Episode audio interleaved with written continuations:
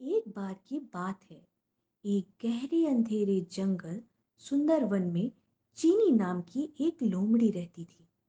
चीनी दूसरे जानवरों के लिए मुसीबतें पैदा करने के लिए जानी जाती थी और हमेशा कमज़ोर और छोटे जानवरों को परेशान करती थी।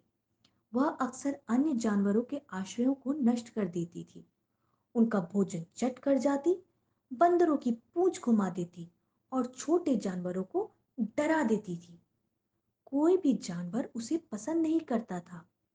एक दिन जब चीनी नदी के किनारे से गुजर रही थी तो उसने देखा कि कुछ खरगोश के बच्चे नदी के किनारे खेल रहे हैं।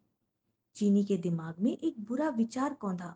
मुस्कुराते हुए वह उनके पास गई और कहा, ओ छोटे खरगोश, तुम यहाँ क्या कर रहे हो? हम लुका छिपी खेल रहे हैं। खरगोशों में से एक ने धीरे से उत्तर दिया, क्या मैं तुम्हारे साथ खेल सकती हूँ, मेरे प्यारे दोस्तों? उसने पूछा। खरगोशों को चीनी के बुरे स्वभाव के बारे में पता था, इसलिए उन्होंने लोमड़ी को अपने साथ खेलने से मना कर दिया। इससे चीनी को बहुत गुस्सा आया। उसने एक खरगोश को पकड़ा और उसे पूरी तरह खरोच दिया। खरगोश रोने लगा। अन्य खरगोशों ने लोमड़ी से उस खरगोश को जाने देने के लिए अनुरोध किया। चीनी ने एक दुष्ट हँसी बनाते हुए उसे छोड़कर वो जंगल की ओर बढ़ गई। पास के पेड़ पर बैठा एक बंदर यह सब देख रहा था। बंदर ने सोचा, इस दुष्ट लोमड़ी को सबक सिखाया जाना चाहिए। इसके लिए वह एक योजना बनाता है। बंदर ने चीनी का पीछा किया और कुछ दूर जाने के बाद बंदर चिल्लाया, अरे सुंदर रूपमती लोमड़ी आप कैसी हैं? अपनी प्रशंसा सुनकर चीनी बहुत खुश हुई। बंदर ने आगे कहा, तुम्हारे शरीर का लाल पंख बहुत खूबसूरत है। चीनी मुस्कुराने लगी। अब बंदर ने उदास होकर देखकर कहा, लेकिन मुझे इसमें कुछ गड़बड़ लग रहा है। यह सुनकर चीनी चौंक गई। उसने जल्दी से पूछा, इसमें क्या गलत है? आपके चेहरे पर सफ़ेद पंख सही नहीं है। अगर आप बाघ के दिमाग का सुनहरा दंश खाएँगे तो आपका चेहरा चमक उठेगा और चाँद की तरह चमकेगा। चीनी सोचने लगी, वह और भी अधिक सुंदर दिखना चाहती है। इसलिए वह बंदर से पूछती है, मुझे बाघ का सुनहरा दंश कैसे मिलेगा?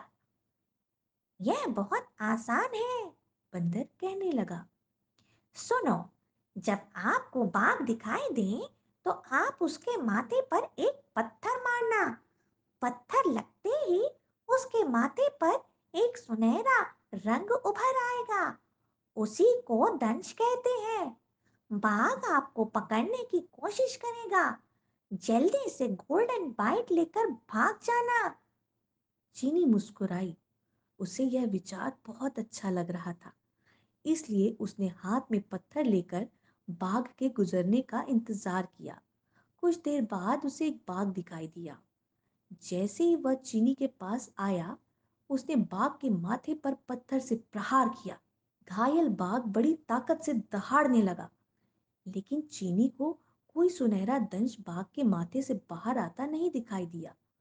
मूर्ख लोमड़ी, सोचने लगी, उसे और ज़ोर से मारना चाहिए। ताकि सुनहरा दंश उभर आए। इसलिए वह वार करने के लिए एक और पत्थर लेती है। गुस्से में बाघ कूदता है और लोमड़ी को अपने दांतों से पकड़ लेता है। उसे हवा में घुमाया और उसे दूर फेंक देता है। चीटी कुछ मीटर दूर ज़मीन पर गिरी पड़ी, दर्द से रोने लगती है। तभी चीनी को एहसास होता है कि दूसरे जानवर कैसा महसूस करते होंगे जब वे दर्द से गुजरते हैं। और उस दिन से उसने किसी को भी परेशान ना करने का फैसला किया।